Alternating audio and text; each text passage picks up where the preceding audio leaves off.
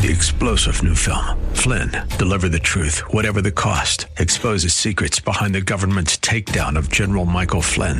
Flynn knew what the intel world had been up to. He ordered the first audit of the use of contractors. This set off alarm bells. He told the truth. He was the most dangerous person for Donald Trump to hire. They had to get rid of Flynn. Flynn, deliver the truth, whatever the cost. Available now. Watch it today. Go to salemnow.com. Salemnow.com.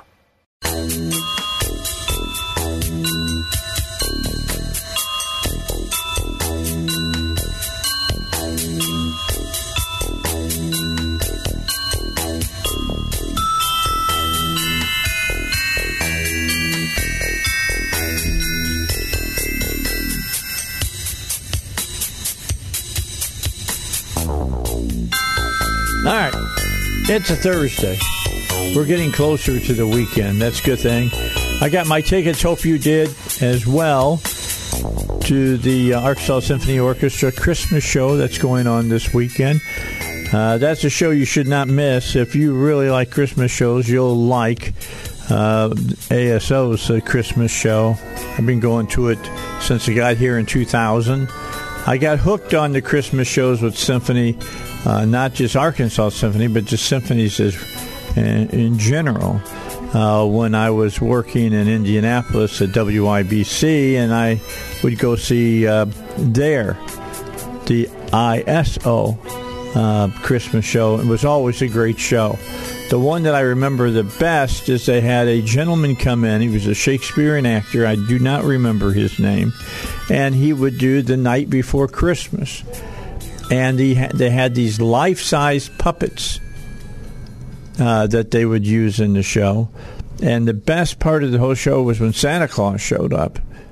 And they had people dressed in black and controlling these puppets coming down the aisles and it looked like Santa's sleigh came flying into uh, their uh, facility and flew to the house where this was uh, being uh, was happening, and Santa came down the chimney. It was very, very cool and very, very well done. And I uh, I went three years in a row without missing for sure because they had that particular guy come back. People loved this guy and they loved the way he presented it uh, the night before Christmas. It was great. Now here in in Arkansas, one of the things I like, and I'm not. Uh, I had Jeff on last week, and I I think now you can correct me if I'm wrong, Aaron, but I do believe that he did say they were going to have the dancing penguins again this year. He did say that, right? Okay, good. Because that's one of my favorite parts. Uh, you know, Oh Holy Night is always a favorite part of my uh, going in and, and watching the uh, Christmas show. They did a nice job of Oh Holy Night at the First Baptist Church in Little Rock uh, over last weekend when they did the tree. Now, there, real quickly, little backstory to Oh Holy Night. That was my mother's favorite song, her absolute favorite song. And uh, whenever that is performed in concert, it really, it's like somebody grabs me by the throat.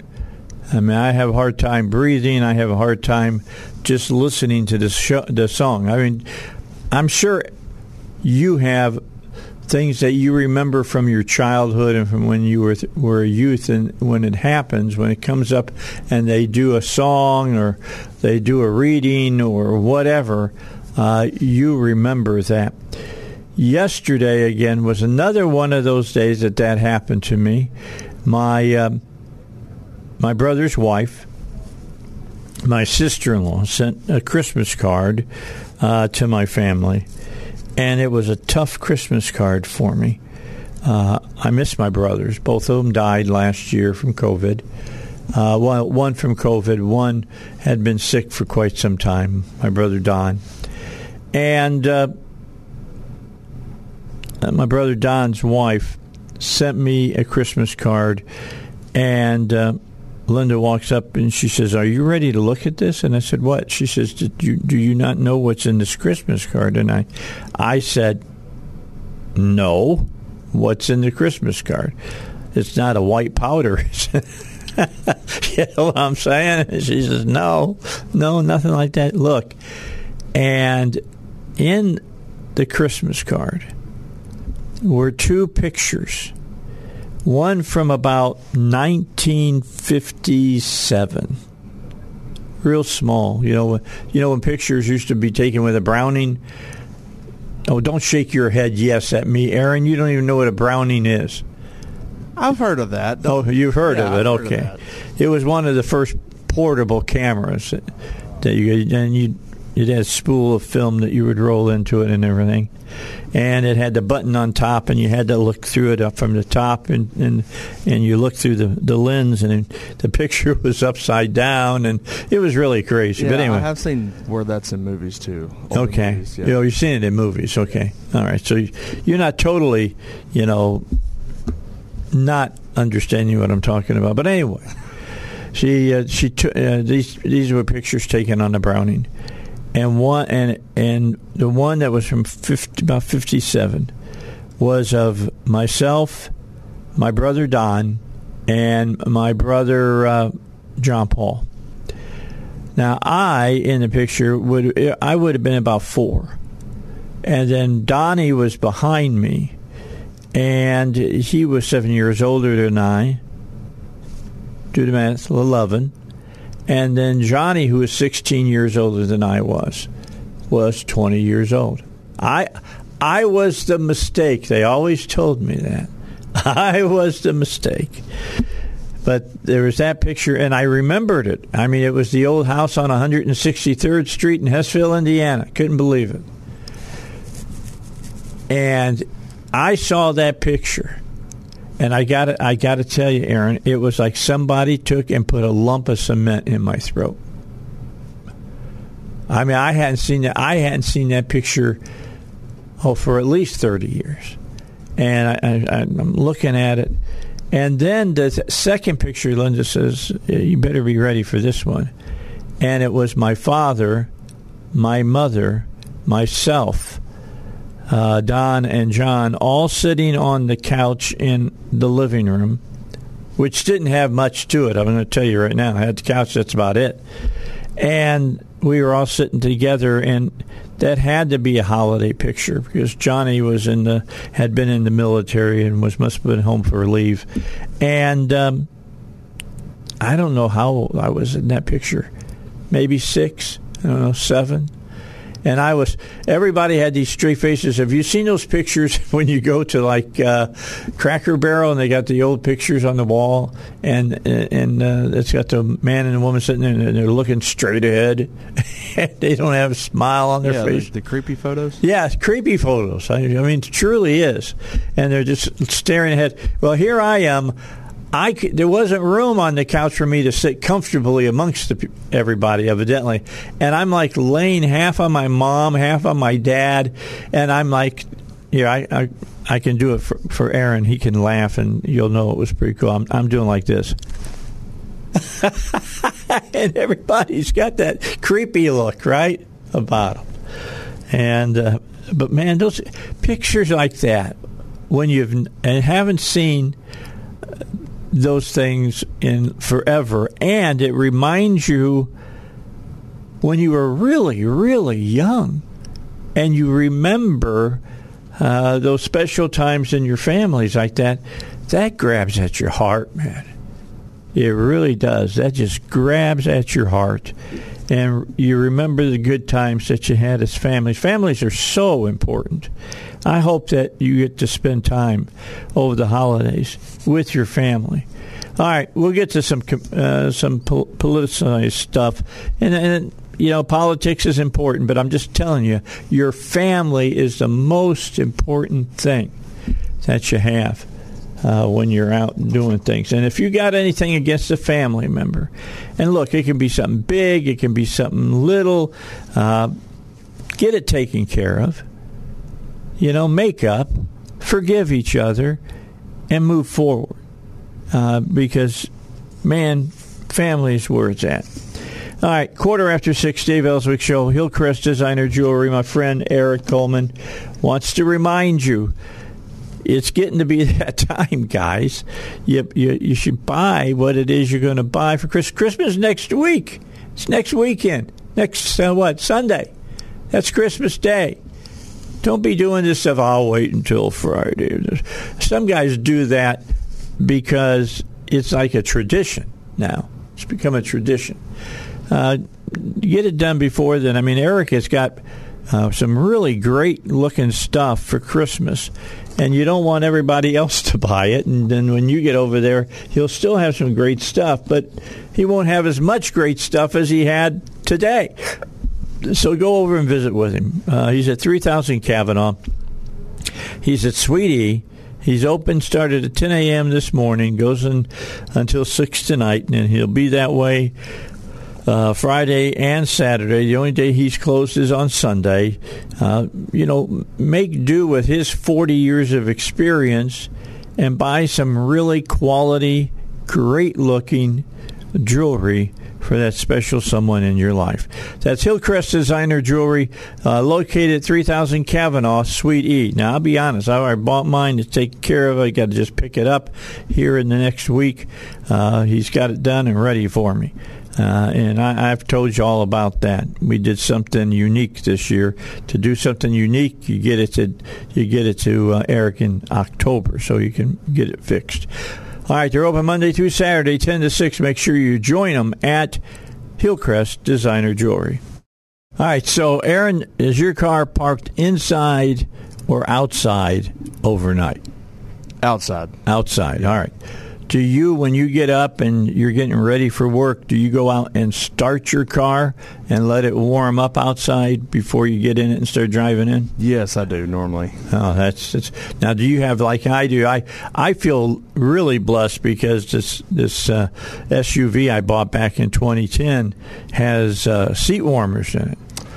I do not have that. Uh availability. I got mine is a 09 Camry, and it was the year before they started. That's right. Yeah, 2010 so, is when they started doing yeah. that, and uh, I put I put this, the warming the seats. I had no idea how good they were going to be, but it had to be better than feeling like you got into your car, go to go to work in the wintertime, and you were sitting down on a, a chunk of ice. Yeah. You know, I, I remember doing that uh, when I was in fraternity I was in college because I pledged during the winter time, and one of the things that we had to do was sit on a big block of ice. Uh, I won't say whether we had to wear clothes or not. I just will let you know that. Uh, um, you know, think what would be worse, having clothes on or not having clothes on, and it was the worst scenario. Um, and anyway, a lot of people today don't have any idea about hazing and all of the kind of stuff that went on during fraternities. They they tried to outlaw it. I understand that they have outlawed it in a lot of places, but they still do it. It's just part of the gig. I mean, they do that to you when you're in the military. They haze you at the very beginning for about a week and a half to to get your attention, kind of. And so, uh, yeah, sitting on a keg of ice. I do remember sitting on a cake of ice, and that was awful cold. Very, very cold.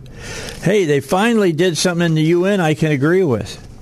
Uh, the United Nations, this reported by Bloomberg, the United Nations 45 member commission on the status of women ejected Iran from the body in response to the country's deadly crackdown on nationwide anti government protests. Uh, some 29 countries voted in favor of a motion to remove Iran from the commission, while eight countries.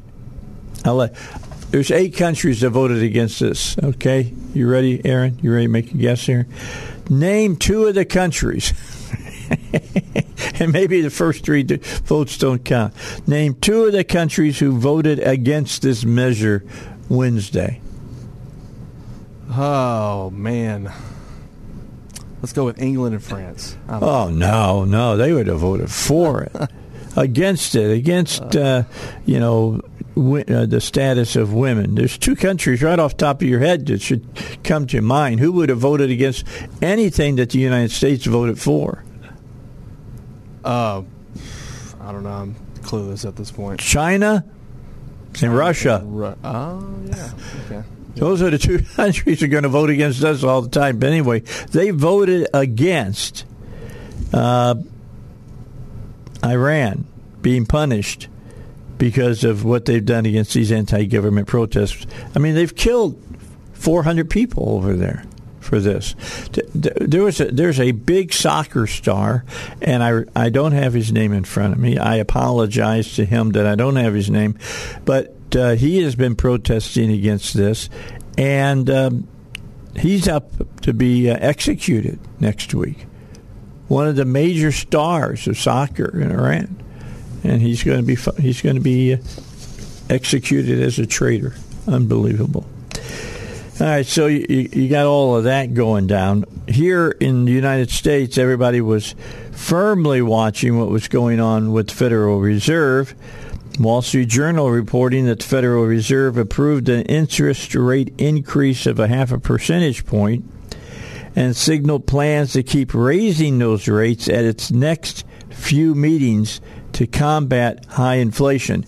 They said that they wanted to get inflation back down to where Trump had it.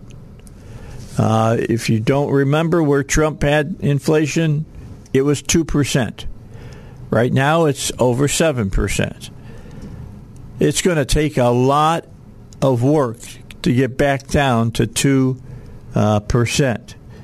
And there's going to be a lot of pain involved getting down to that 2%. Their decision yesterday marked a step down after four consecutive larger increases of three quarters of a percent and raised the benchmark federal funds rate to a range between 4.25% and 4.5% on a uh, 15 year high. Most officials penciled in plans to raise the rate to between 5 and 5.5% next year, with the median projection implying a further three quarters of a percent uh, point rate increase during 2023. The Dow fell 142 points after that announcement. And it just went right down the tubes, man. Uh, you start raising interest rates, it makes money tighter to get.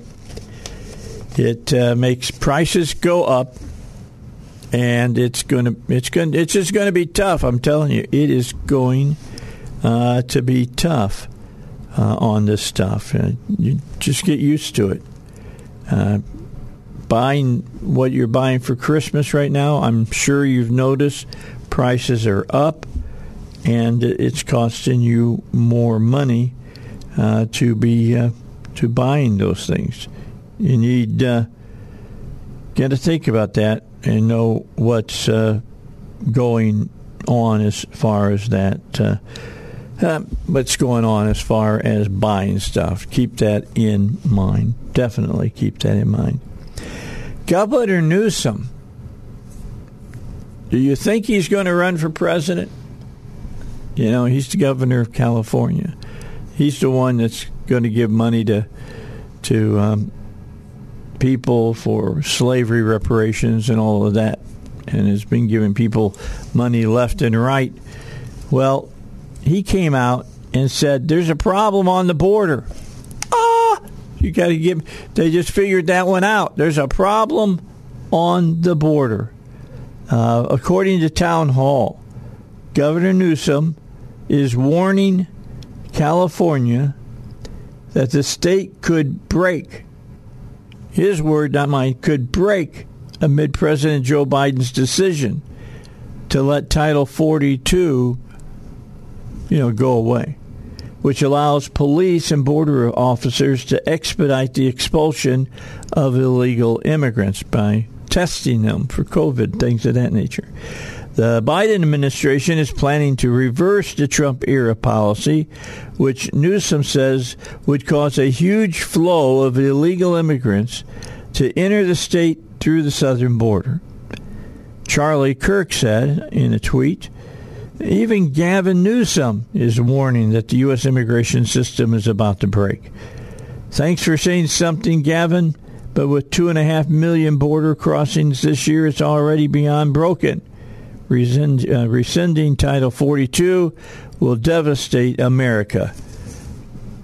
God help us.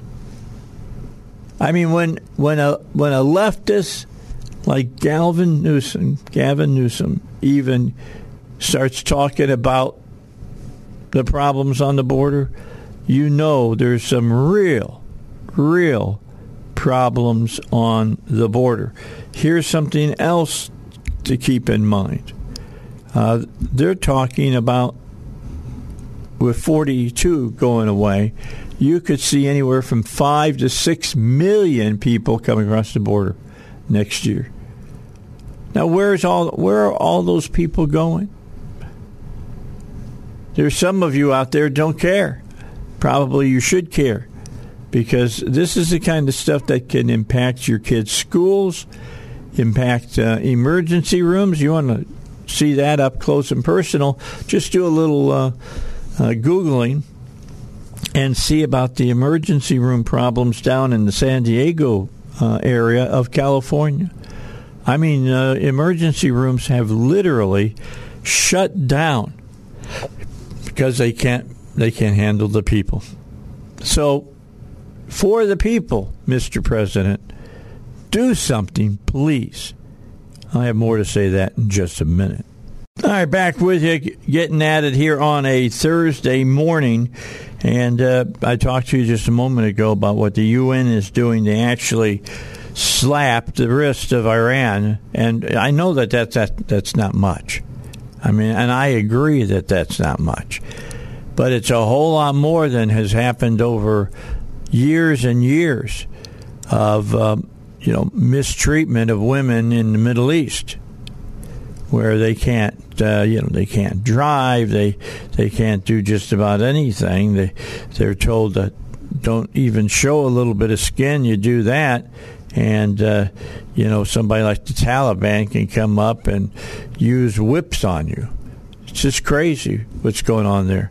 Anybody who is a lefty and votes to help the Middle Eastern countries uh, that are punishing women the way they are, uh, I don't see how you can look yourself in the, uh, your face in the mirror in the morning, knowing that your sisters over there are being treated the way that they're be- being treated. They're sure not being treated nicely. I mean, even here in this country, uh, we've got you know honor honor punishments and all kinds of stuff that go on. It's not legal, but it still happens within their uh, their cultures here in the United States. They cover up for the people who do it because it's it's a legal thing uh, that can be done in the countries that they uh, come from. And then we just talked about Governor Newsom, who's trying to tell the president, "Hey." You get rid of it, this uh, 42 and uh, Title 42, and we're going to have some real problems. I mean, Newsom saying this is going to cause real problems as though the problems they've got right now ain't nothing. I mean, have you not been paying attention, Mr. Newsom, for 30, 40, 50 years of what's going on on the border? I mean, uh, when Reagan got snookered back in the 80s on immigration, he, he said, shame on me on that. And who was the person that snookered him? Little Chucky Schumer when he was a congressman. Now, you know, he's a, a hot shooting uh, senator, but he's still doing the exact same things. And it's hard to stop him from doing it because he comes from a district that is so blue. Uh, it looks like everybody's been living in minus temperatures all their lives. Yeah, it's uh, it's a, a sad state of affairs uh, here in our country anymore. It really, really is a sad uh, state of affairs. It's wow blows me away at how bad we've allowed uh, our country uh, to become. Did you hear about these two police officers? I want to salute a couple of police officers from Mississippi here for a minute. They were killed responding to a welfare check at a motel. The uh, female shooter also died. Uh, they were shot and killed yesterday while they responded to the check, and the woman suspect uh, opened fire on them, authorities said, and she died as well. Amy Anderson, 43, was sitting in a parked car with an underage girl in the uh, parking lot of a Motel 6 when Bay uh, St. Louis Police Department officers Brandon Estoli, 23, and Stephen Robin, 34, responded to the scene about 4:30 in the morning. This is according to the Mississippi Department of Public Safety. The officer spoke with Anderson for about a half an hour, during which a Child Protective Services official was called. At some point, Anderson opened fire on the officer, striking them both. Robin died in the parking lot. The other gentleman was taken to a hospital where he died. Uh, Anderson died from uh, a gunshot wound to her chest. A tragedy occurred here today in the city of Bay, uh, St. Louis, as two of our finest officers' lives were taken, said Bay St. Louis Police Chief Toby Schwartz. Authorities did not say what happened to the girl inside the parked vehicle. Quote, I am heartbroken by this terrible loss of two brave law enforcement officers. I am praying for their family, friends, their fellow officers, and the entire Bay St. Louis community, said Mississippi Governor Tate Reeves. Every single day across Mississippi, our law enforcement members place their lives on the line in constant and repeated acts of selfless service for their community. They are a key reason that the rest of us are safety and uh, freely, safely and, and freely able to live our lives. They are the thin blue line. Police said more information would be released today during a news conference. I haven't heard that that news conference has been held. I'm sure it will be sometime around 8 or 9 o'clock uh, Central Time. So, uh, what a tragedy here. Both of these guys died. I'm sure that they were concerned about this young girl that was inside the car with this woman as they talked to her. But they were doing a safety check. And uh, this lady just suddenly pulled out a gun and shot both of them and then shot herself in the chest and committed suicide. Uh, I'm be interested to hear what has happened uh, to the uh, the girl that was on the scene as as well. But uh, that's two more that uh, that have died in keeping other people safe. And keep that in mind, would you? Keep that in mind. All right, let's get another break in. We got to do that. And uh, I just want you to think about the police for a second. You know, everybody wants to say, well, yeah, I had a run in with a cop, blah, blah, blah, blah. Most of the cops that you've had a run in with, if you've had a run in at all, probably acted in a very professional manner. Have there been some bad seeds out there? Yeah, there have been. I've run into one or two of them. But that's over, you know, almost 70 years that I've been around terra firma. Most of the police officers I deal with or have dealt with, when I've done something wrong and they haven't bothered me when I wasn't doing something wrong, uh, and most of mine have been you know, traffic stops because you know I like to drive fast. And uh, I get my just desserts at times. And I end up having to pay a, a traffic ticket. Just know that they're out there trying to keep you safe and keep others safe as well. All right, PI Roofing wants you to know they're PI Roofing Home Solutions. You need some uh, um, you know, work done around your uh, your house, some construction, you can get it from PI Roofing. As as professional as they are on doing the roof of your home. They bring that same type of professionalism to doing what other kinds of work they may do around your home. And PI Roofing is ready to help you at your house because getting somebody to come out and fix a a deck or something small at your home is not easy to do. Usually, you got to find somebody that uh, that's what kind of stuff that they do. Uh, you know, for people people's homes. It's not big construction companies that are going to do it. They're not interested in your little job.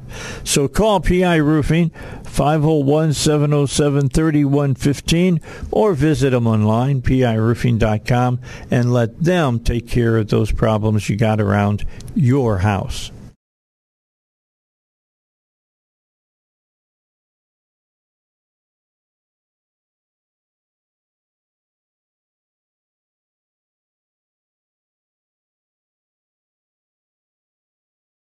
All right, we're working on getting uh, verification on this, but we've been notified. Evidently, there was a shooting last night in Stuttgart, and a police officer is dead uh, from that shooting. Another wounded.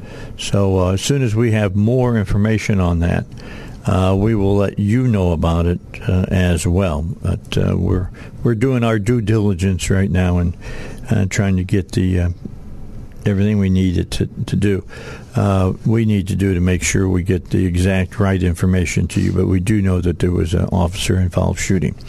All right. Keep in mind, uh, yesterday, you remember I was talking about President Biden talking about how if you're gay, you can't go out and uh, dine uh, out at restaurants because you'll be denied services, as though it's all kinds of things are are going on out there, and um, you know. Um, you know, gay people are being uh, thrown out of restaurants all over the place. Well, I told you yesterday that I hadn't heard about any of those, and uh, then I reminded you that there was one that just happened here recently, had nothing to do with gay folks. It had to do with Christian folks, and we've known about people who have been hounded out of restaurants when they're Christians or when they are, uh, you know, conservatives. I mean, ask our, our soon to be governor. She had that happen to her. Um, it says ever since Metzger Bar and Butchery in Richmond, Virginia, canceled uh, the uh, Family Foundation of Virginia's reservation an hour and a half before their guests would have arrived. We've received widespread support from Americans who don't want to dine where a religious or political litmus test is applied at the door. Uh, the disturbing incident happened when the organization was denied access to the restaurant because the wait staff refused to serve them uh, because of their beliefs when wait staff at any restaurant prejudge people they've never met based entirely on the faith based values of those people, it's unsettling. For many conservative Christians, the hatred and intolerance echoes experience they know all too well.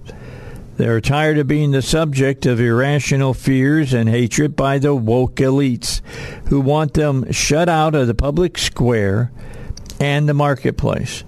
Uh, many of those people have strongly urged us to take this matter to court. As an organization with a legal arm, the Founding Freedoms Law Center, a lawsuit or prosecution request seems like an obvious next step.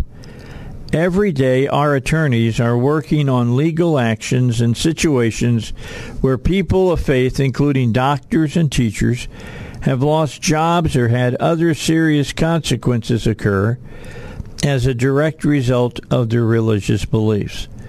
When employers trample on the fundamental religious freedom of their employees, we allow legal judgments to remind them of the Constitution and their civil rights. Metzger's wait staff was wrong, and its owner should have seized the opportunity to educate their team about uh, customer service despite differences rather than yielding to uh, prejudices. Although our guests and I could have taken great offense at being denied service and labeled unsafe simply for sitting down to eat, and that's what they were labeled unsafe because they had uh, views that uh, some of the servers, some of the wait staff was upset with. The very faith that the wait staff finds so threatening teaches us to turn the other cheek. We simply and graciously found another restaurant without making a scene or demanding that they serve us. Moreover, unlike many in the LGBT community, we do not believe it is always necessary or desirable to weaponize government against those who deny us service because they disagree with our, our beliefs. This was just Colorado, uh, where multiple bakeries exist. Jack Phillips will bake for anyone any cake he or she wishes, except one that violates his faith. His customers include those who are LGBTQ. He simply won't bake to celebrate a same sex marriage. The uh, free market is a solution and not the government. When prohibited discrimination causes people harm, which can be made uh, right by the justice system, a legal path can be a worthy solution. Yet, even if a win in court here could satisfy the hurt felt by the ill treatment of many people of faith, such a path is not our definition of living at peace with everyone as far as it concerns us. As Metzger is far from the only restaurant in Richmond, we were able to redirect our guests elsewhere. In the instance, uh, Metzger has been tried in the court now of public opinion, and it hasn't been good for them. The lesson for other businesses could not be more clear. Discriminate against people of faith and find yourself shamed on a national stage. It is not a recipe for success. Metzger needs to learn that. Some say if Jack won't bake the cake, he should get out of the kitchen. Would they say that about Metzger? I have news for everyone. Principled Christians populate every career, and they aren't going to be chased away by the intolerance of others. Nor would you like a world without their influence. Pro life doctors shouldn't have to leave the medical field because they believe human life in the womb should be protected, not purged. Catholic adoption agencies shouldn't have to shut down because they believe it's optimal to give a child a mom and a dad. Christian psychologists shouldn't be forced to push children with gender confusion toward hor- hormones and amputations when they know counseling could heal. So, a good opinion piece there from the folks at uh, uh, this organization. Yeah, Aaron. Got a small update on that officer involved shooting. Okay. Looks like uh, the Arkansas State Police have confirmed that an officer in Stuttgart has died following a fatal overnight shooting. Okay. That left one other person injured. So as of right now, it was only one police officer, not another, not two police officers. But um, but one has died. Yes, unfortunately, and that's from uh, THV 11 News. So okay. My buddy Hayden Balgavy. All right. Uh, reporting that. So there's your update. One officer is dead in Stuttgart in a in a shooting uh, out there. So uh, keep that in mind. And uh, my thoughts and prayers to the uh, um, law enforcement in Stuttgart this morning. It will be a tough job uh, to deal with that uh, in their ranks. All right, coming up in the next hour, Joe and Duck are coming by. We'll be talking about uh, you know cars. We like to talk about cars, and I know you like to hear about what they have to say about cars. They're going to talk to you about how to keep your car running. If you got a question for them, the number to call is uh, 501 823 0965, and they'll be happy to answer that for you. Well, you know, Fox Television has basically been the only uh, network that's really been uh, out there covering what's going on on the border. Until just uh, the other day, MSNBC now has joined into the fray. MSNBC anchor Jose Diaz Balart uh, criticized the White House's lack of urgency and outrage toward the ongoing crisis at the U.S. Mexico border.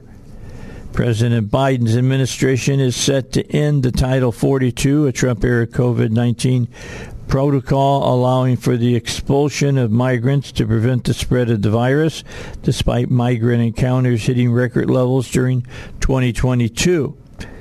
As Diaz Balart spoke, live footage from NBC, uh, MSNBC showed a long line of immigrants lining up along the border fence as they awaited entry into the U.S. in the frigid cold without substantial resources. Uh, Fox uh, News uh, Congressman Henry Cuellar in uh, Texas urged President Joe Biden to, quote, just show up, unquote, uh, to the U.S. Mexico border, which he insisted is going to be overwhelmed uh, with an influx of migrants once Title 42 is lifted. He admitted, quote, he doesn't know why, unquote, Biden and his officials keep avoiding the border. Well, it's more, I'm just telling you now, more people get involved in this and start reporting on this, the Biden uh, administration will finally do something. But it, it's not going to be with one news organization telling people the truth. It takes all of them. It takes Fox. It takes MSNBC. It takes uh, ABC, NBC, CBS, CNBC. It takes all of them asking this administration why are you denying uh, that there's a problem at the bo- uh, border? I mean, why do you have the head of border security saying that the border is secure when you know you know you're lying to the American people. This administration is lying to you. Wait, quickly, Aaron, you had something else? Nothing else? Okay, nothing else. All right. We need to get a break in. Let's do that, get your news, and then Joe and Duck will join us here on the Dave Elswick Show.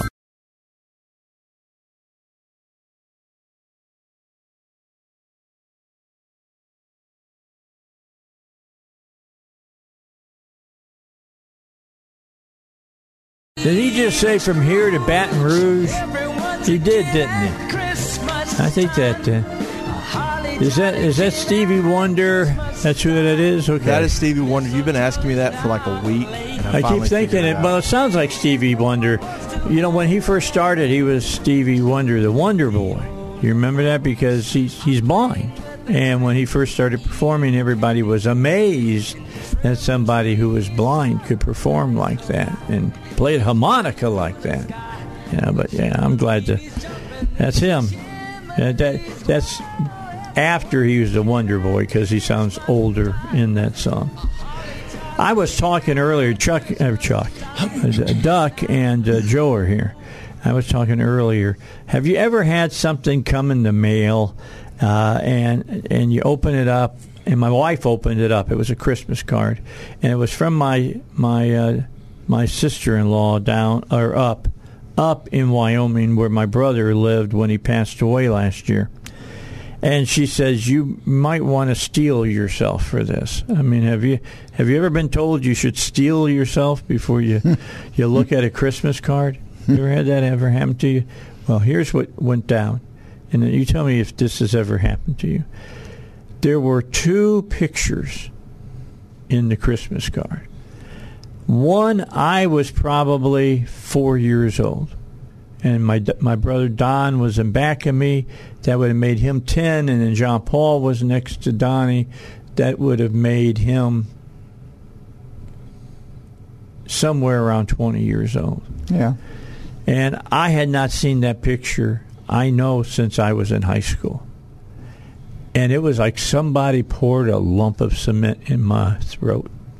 Sure. It's uh, it's a good deal. Yeah, it That's really, it. really was. And then there was another picture, and it, I was probably a couple of years older, and it was uh, of my dad and my mom and both my brothers and myself on the couch in the living room. The couch wasn't big enough to put all five of us on, so I'm like half on my mom and half on my dad, and I'm I'm doing this. uh, everybody else is doing the. Uh, uh, best way to put this would be doing the. Uh, what is it? Uh, the the crack- cheese? the- no, the cracker the cracker barrel uh, stare Oh, of the okay. of people. They're all looking. Solemn. The real solemn look, you know, and they're looking straight ahead. And here I am, Duck. I'm I'm laying on them, and I'm like this. I got my hand, my arms are thrown up in the air, and I got my I got my eyes are real big, and I'm all excited about the picture and stuff. And I'm going to tell you what, I sat there for an hour after looking at those two pictures because both my brothers died last year. Uh, one from COVID, the other had had a bunch of micro strokes, and, and, and finally took its toll. My mother and my father have been dead for years, and to see those faces and see the excitement on my face just reminded me how lucky I was to grow up with the family that I had. Absolutely. Yeah. That really, really. You, if, when you come from a big family, though, Dave, it's totally different. You know, I, I got nine brothers and sisters, and or had nine brothers and sisters. Ain't before of us left now, but uh, it's uh, totally different when you come from a big family. A lot of love there, man. Oh yeah, There's a lot of love there. It's just us three boys and mom and dad. And I and I remember I started remembering stories in my head about when I was growing up. I I remember my mother getting so mad at Donnie and I one time. It was on Halloween night. We'd already gone out and got a, a ton of candy and eaten a bunch of it. So we couldn't have been hungry, but we sat up and watched creature features at, overnight. It was on a Friday night that Halloween was. And we ate 10 pounds of raw potatoes. Mm-hmm. we just sat there and peeled potatoes and watched the old Dracula movies and stuff. Mm-hmm. And all that stuff started flooding back. Elvira. And, yeah, and it just, well, it was Finguli Yeah, then. Uh, she hadn't even made it to the scene. Television wouldn't let her be on the scene dressed like that. What was uh, oh, um, I was trying to think of one of the other ones. He's a heavy set guy, and he, he always had a drawing when his show was coming on. Yeah. Yeah, I know who you're talking about. But yeah, there's all kinds of people who did that. Uh, Alfred Hitchcock. There you go. yeah, oh yeah, Alfred, yeah. Dun, Favorite Alfred Hitchcock Yeah. the segment? Do you remember any of the the shows at all? No, Here's the not one that I remember: the the uh, the guy that killed his wife with a frozen leg of lamb, and the, the cop was trying to prove it that he had done it and couldn't, and he was sitting there eating that leg of lamb while the cop was interrogating him. And it was a Mm-hmm. Eat great the murder weapon. Yeah, it uh, was a great. Uh, that just sticks with me for some reason, just like How to Serve Man sticks with me from the Twilight Zone Mm-hmm. you know. So anyway, uh, bottom line is what I was trying to get across. I want to try to get across to you again here in this second hour. You got family, be with them over the holidays. Try to get with them. Do whatever you can to spend some time because it's limited. It is limited how much time you'll get to be with your family. And if if you got some bad blood be- between you, get it settled. You know, you need to get it settled. It's not worth just keep going on and having bad blood. Don't want to be doing that. I mean, I I had bad blood with Joe. Uh, No, I'm just kidding. I was going to I was going to make up a story. I am I'm not going to make up a story. Twelve after seven. We've got the. You know, if you got questions about your car, today's the day to call because uh, Joe and Duck are not going to be on for a while here in the near future just because, you know, I'm going to start doing my broadcast from over at the Capitol. And on Thursdays, they won't be on with me. Uh, we'll be talking about things that you've told me over the years that you want me to, uh, to cover. And so I'll be covering live from the Capitol with the general session that'll be going on over there. We'll slide them in once in a while. I'll get them in. Don't worry. I'll, I'll be happy to do that. But uh, there's some things that uh, we do here on the show that are the most important things that we do on the show. With that uh, going on, what you guys ready for the holidays? Did you have your Christmas already? No. Is it this Saturday you're doing it? Oh, that's that's just for uh, Thanksgiving. We do it early Oh, on just Thanksgiving. Thanksgiving, yeah. okay. Christmas is uh, Christmas morning. Oh, Yeah. everybody stays at your house Christmas Eve? No, they drive up and uh, Christmas morning we open presents and uh, Susan cooks Christmas dinner, breakfast actually. Oh, okay. We have green eggs and ham. There you go. Grandkids like that. I bet you they do. Mhm. Do you have the book sitting out for them to read it if they yeah, want to? It's there. It's there for them to Yeah, read the it. I've got a. I've got an old, old copy of that. I mean, where it's fallen apart. Yeah. Some of my favorite Dr. Seuss. Some of my favorite books. Oh, if you're on the left and you think that I'm a terrible person because I read Dr. Seuss to my grandchildren, screw you. I don't care. Yeah. Those are great books. And if anybody out there wants to know how to make green eggs, Yeah.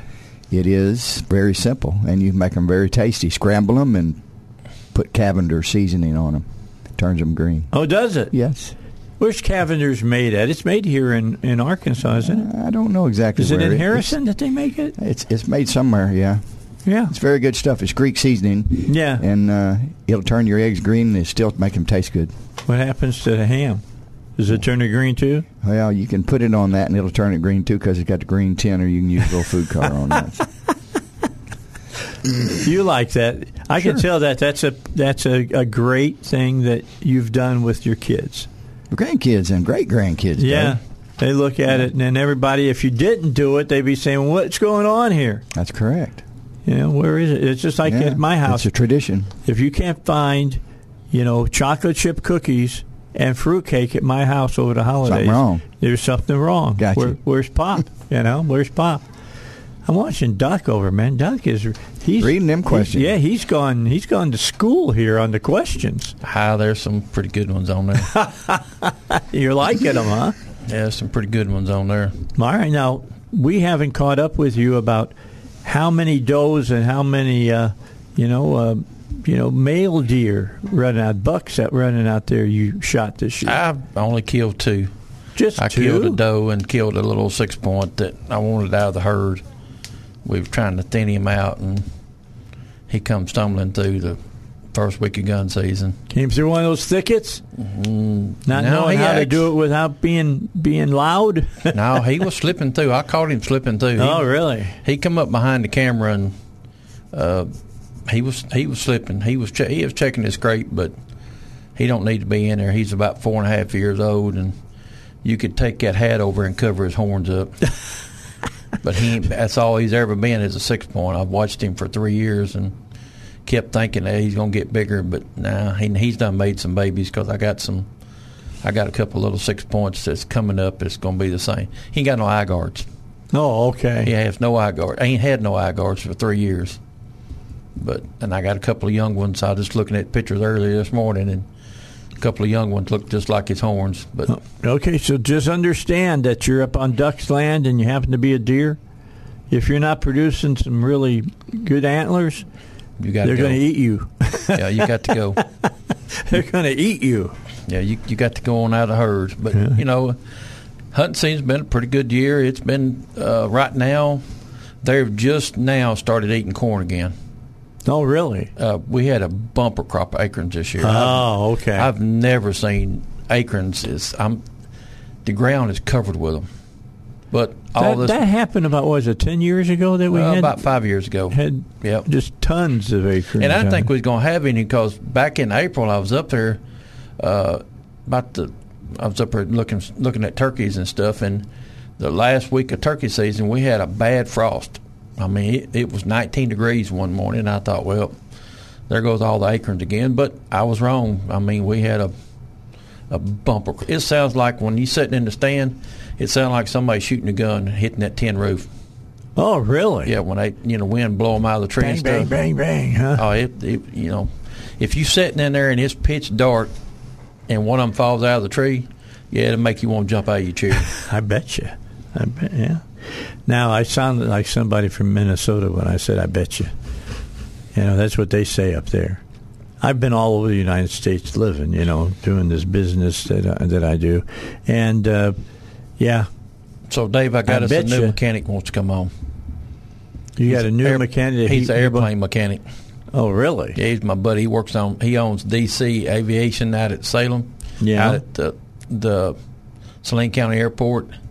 Um, yeah, he, him and another guy they work on airplanes, smaller airplanes, twin engine airplanes and down. That's about what they work on. All right, Aaron, what you got? what you got? Go on, jump on. Who's waiting to talk to us? We got Willie from Saline County. He's got a car question for you guys. Okay, we haven't heard from Willie in a while. Willie, what's up? What's going on with you, brother? Merry Christmas, Dave. Merry Duck Christmas. Joe. Yeah. Merry Christmas. What's wrong with your car? Is Eli going to see Santa Claus? Well, yeah, he'll see he'll see Santa Claus. I'm gonna I'm I'm leaving to go visit him on Christmas Eve morning. I'll be over there Christmas Day and the day after Christmas, and then I'm coming home. But yeah, he'll get to see. Oklahoma? Yep, Okmulgee, Oklahoma. Huh. They may not let you out from over there, Dave. Yeah, they will. I'll get away, no matter what it takes. Slip out in the middle of the night, huh? It's funny. My wife gave birth to her first child in Muskogee, Oklahoma. Really? Yeah. Hey, Willie, can you hold just for a second? I got to get a break in, and then we'll come back and talk. How's that? Super. All right, good. All right, Willie, be with us in just a moment. You got a question? 501 823 0965. All right, we're back. Let's talk uh, uh, with our buddy Willie. Willie, what's wrong with your car? Well, when I start it and put it in reverse to back out, the brakes squeal and squeak. Well, that probably means you're going to need a rear brake job. Is that what that sounds like to you, uh, Joe? Well, it sounds like it's down to the screechers. A lot of them will do that in reverse and won't do it in forward because you're going faster. And it, you know, generally backing out, you're in a garage, you're you're you're in a tight quarter or something like that, and you'll get an echo effect, and you'll hear those little screechers. You, and go forward, you don't hear them because you're going too fast. Okay. What do you think, Duck? Yep. Probably down to the warning device. Yep. All right, you need to get it done now, Willie, or it's going to be a lot more expensive. Uh-oh. Well, if you let them wear out and get in the metal, you can tear up other stuff, mess the calipers up, and mess the caliper brackets up, and cause you cause it to cost you more money because of the lack of getting it done in a timely manner. Okay. Thank you, Willie. So make a Y'all make have a Merry Christmas. Happy the same New to you. Merry, Merry Christmas, Christmas. and a Happy New Year to you as well. And thanks for calling in here uh, to the to the Dave Elswick show. All right, let's move on. Uh, let's talk a little bit about bumper to bumper and uh, what they offer, and that is really parts that you can be sure of. These are parts that uh, you can uh, have replaced, uh, and you're going to get a 24 uh, month or a 24,000 mile guarantee on them. Same thing if you use a bumper to bumper credit card, it's 36 uh, months or 36,000 miles. But you just know that you're going to get you, you you're going to get parts that aren't made by Ford or whoever, but the people who are making them probably have made the parts that they make for the Fords and the and uh, the Chevys and stuff are better than even the OEMs. Correct? Oh, absolutely. Standard Motor Products takes in, you know, they, if pers- specific problem with a specific sensor has an issue, they take it apart and analyze it. And Say, well, this is what it takes to fix that, and they'll fix it. And that's the way. So the replacement part actually is a better quality part than the one that you uh, had on there from the OEM. You know, because you have to understand that car manufacturers don't make a whole lot. They engineer and design, and then they put that out for bid, and the lowest bidder gets to build those parts, and they put them on your car and assemble it, and then you go buy it. You know, that's the same way, Joe, when they had the the heater connector on the back of the intake. Yeah. You know, they was made out of pot metal, cheapest thing you could make them. And I've had customers, well, you buy a new one, and it it's a, it's a metal one, it's a stainless mm-hmm. steel looking metal one. Yeah. And it, well, why didn't they do that? I said, just think about this. How many do they buy? Millions of them, and they save one nickel on every one of them. How much money they save Adds up, doesn't it? Yeah, and you know, and but there again, when you buy a replacement, it's a whole lot better. Well, we've talked about this. I mean, Joe has been adamant for people to understand that the tires that you buy on a new car are not as good as the tires that you'll put on after that first pair of tires. Absolutely. Same thing with those, you know. Uh, and, and, you know, just like you said, parts, okay? You can buy a Motorcraft part, you can buy a AC Delco part, you can buy a Mopar part, and the list goes on and on. Those parts are quality parts, but in the aftermarket world, they have been all adjusted to the best specifications, and if there is any, just like if uh, on software updates, we get those all the time, don't we? Yep. We're constantly updating software on vehicles because as vehicles get older and the mileage gets up on them, the engines are not like brand new. They can adjust the strategy so you can get optimum fuel perfor- uh, performance and fuel economy out of it, right, Doug? Yes, and and and the thing too, Joe, if they get a little wear in them, so they are going in there and adjust it up to make you know to take care of the wear. Like right now, if you own a, a 20 through a 23 mile GMC or General Motors pickup, the headlights, driving lights are staying on all the time, and they've got to repair for it, and it ain't nothing but an update in the body control module. It's just a flash. Yeah, and uh, they flashed mine over over the internet. How'd they do that? It, it comes in and it'll tell you that uh, do not turn the key off. It's being flashed. Kind of like what they do with your phone. They Yeah. do it with the Wi-Fi. Yeah, they do it a Wi-Fi over the truck because uh, you know all these new trucks that got Wi-Fi. Because mine was staying on, and it, you know, and I and I got to. They sent me a thing over the radio telling me that hey, we're going to flash your car, your truck, you know, on this time. And at that time, they tell you, that, you know, to leave it running or turn the motor off, but leave the key on. And they'll come in and flash it. And when it gets through, it turns everything off, and you just move on about your business. That's pretty wild. Well, it's just like your phone, Dave. You get a, you get a, like I don't care if it's iPhone or Samsung or whatever. There's time to do an update. It says we're going to update. Tell Yep. me when you want to do it. Yep. Yeah. Leave your phone on, plugged in, charging while you're doing it. Can't be below this battery stuff, you mm-hmm. know. Anyway, they're starting to do cars the same way like that. So just remember this: if you don't think that they don't know everything that goes on inside the car with the car, what you're doing when you're in there, You're wrong. you're wrong. Yeah. If they can update the st- uh, the the, the uh, programming on your vehicle, they know everything that's happening inside it. All right. Exactly. Everything. Whether you're texting, talking on the phone, what channel on the radio you're listening to, they could tell. They could sell your information to say this guy likes to listen to this specific genre of music. Now you know somewhere down the line you're going to get some emails on your phone about that That's because they're trying to sell it to you. Yeah, Yep. absolutely. Or you can be in the truck talking about, hey, let's, you know, the other day me and Russell was going somewhere and we was talking about deer hunting. Yeah. Well, the next thing pops up on my phone is if Sampson's up in uh, Illinois, it's a high fence place where you can go kill a monster. It pops up on my phone.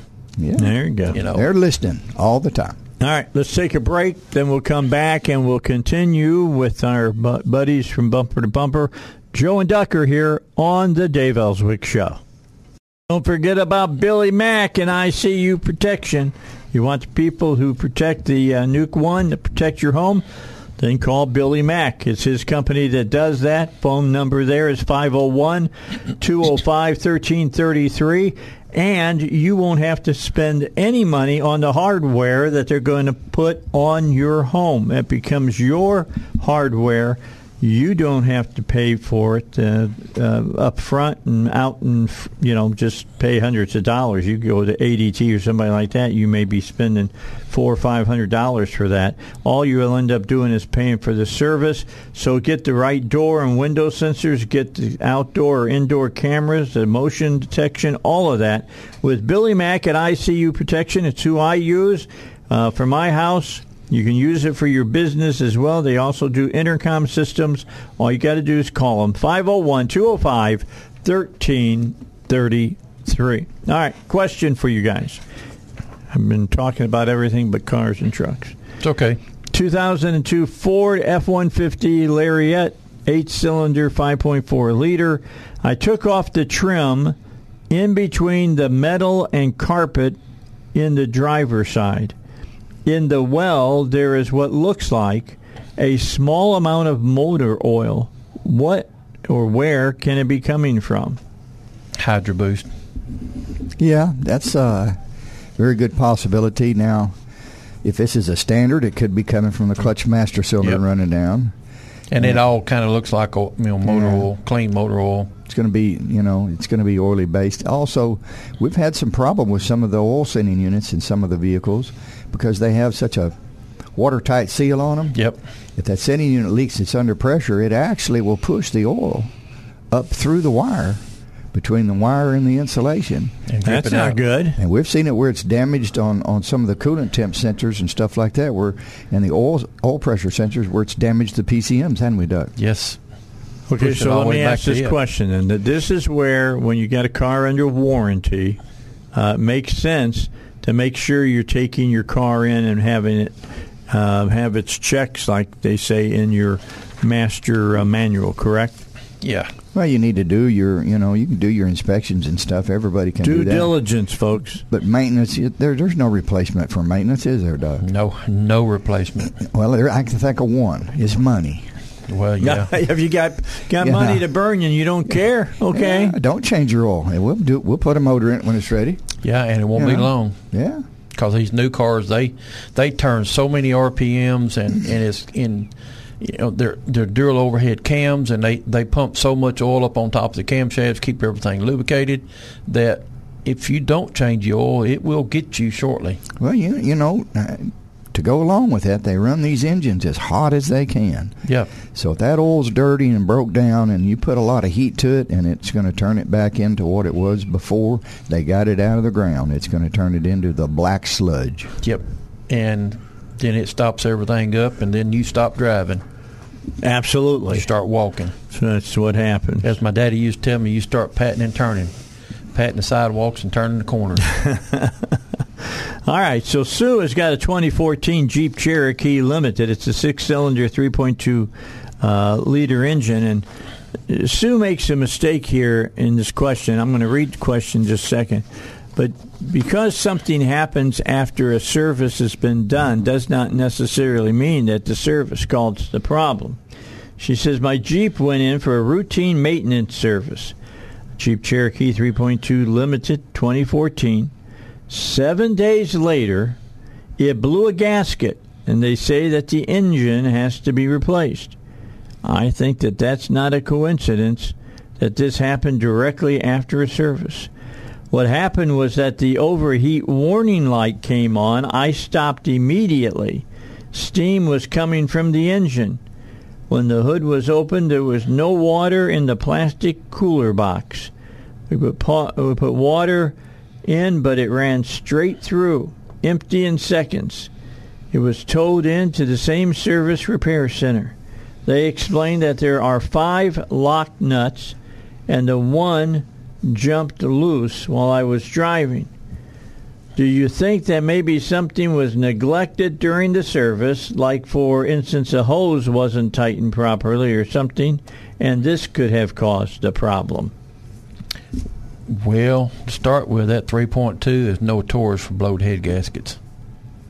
Now, Okay. There, there are notorious for blowed head gaskets, and there are no notorious for the seats falling out of the head.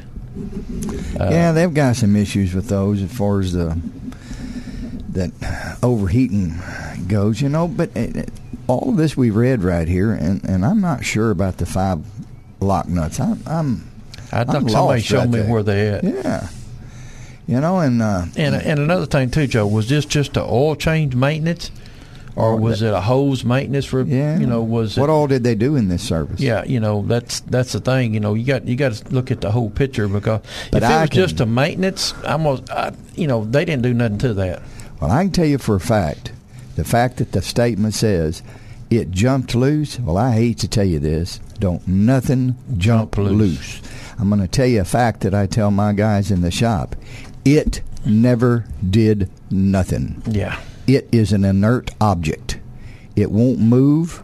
It won't do anything unless a human hand touches it. exactly. So no nuts and bolts jump loose. Yeah, That's and I'd not like to know what these five lock nuts are. Yeah, I don't understand. I'm putting that and thinking about it, and I can't think of anything that I could say that you know. And they call them lock nuts. So I'm like, what in the world are they talking about? Yeah, that's. The, but there again, if if she had hoses and belts and water pump and all that put on it, anything's possible. You know it, Dave, and me and Joe both know it. Anything's possible, but if it was just a maintenance, a service maintenance, they didn't have nothing to do with it. Yeah, you know. Well, uh, I just want people to understand that just because they service something does not necessarily mean that what happened later was caused by the service that they did. Well, you know, I tell customers, and you know, we deal with this all the time. You fix a lot of cars and trucks, you repair them, and you and you put them back on the road, and a customer drives them, and um, three or four weeks later, they call you back and say, "Hey, I'm having the same problem again."